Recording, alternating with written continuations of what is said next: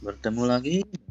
Ya kadek Meriasil dalam podcast kita hari ini membahas mengenai banyak ya.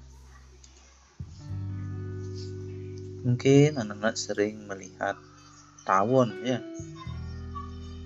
Lebah madu. Nah di sana kalau anak-anak pernah melihat lebah madu akan melihat sarangnya atau rumahnya. Nah, di rumahnya itu kalau diperhatikan itu ada seperti bangun ya. Bangun segi persegi banyak ya. Ada kalau diperhatikan secara jelas itu sisinya ada enam ya.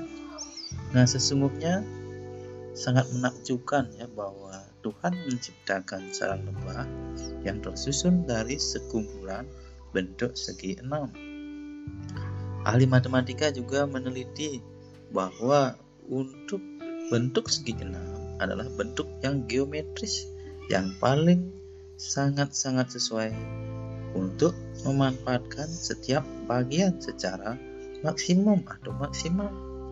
Seandainya sarang lebah dibangun dengan bentuk lain, bisa anak bayangkan ya.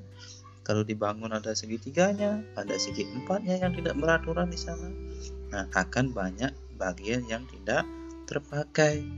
Nah, contoh madu yang dapat disimpan kalau bangunnya tidak sama, tidak simetris, tidak menggunakan segi enam, maka akan sedikit yang dapat disimpan. Dan lebih banyak pula lebah yang tidak mendapatkan manfaatnya.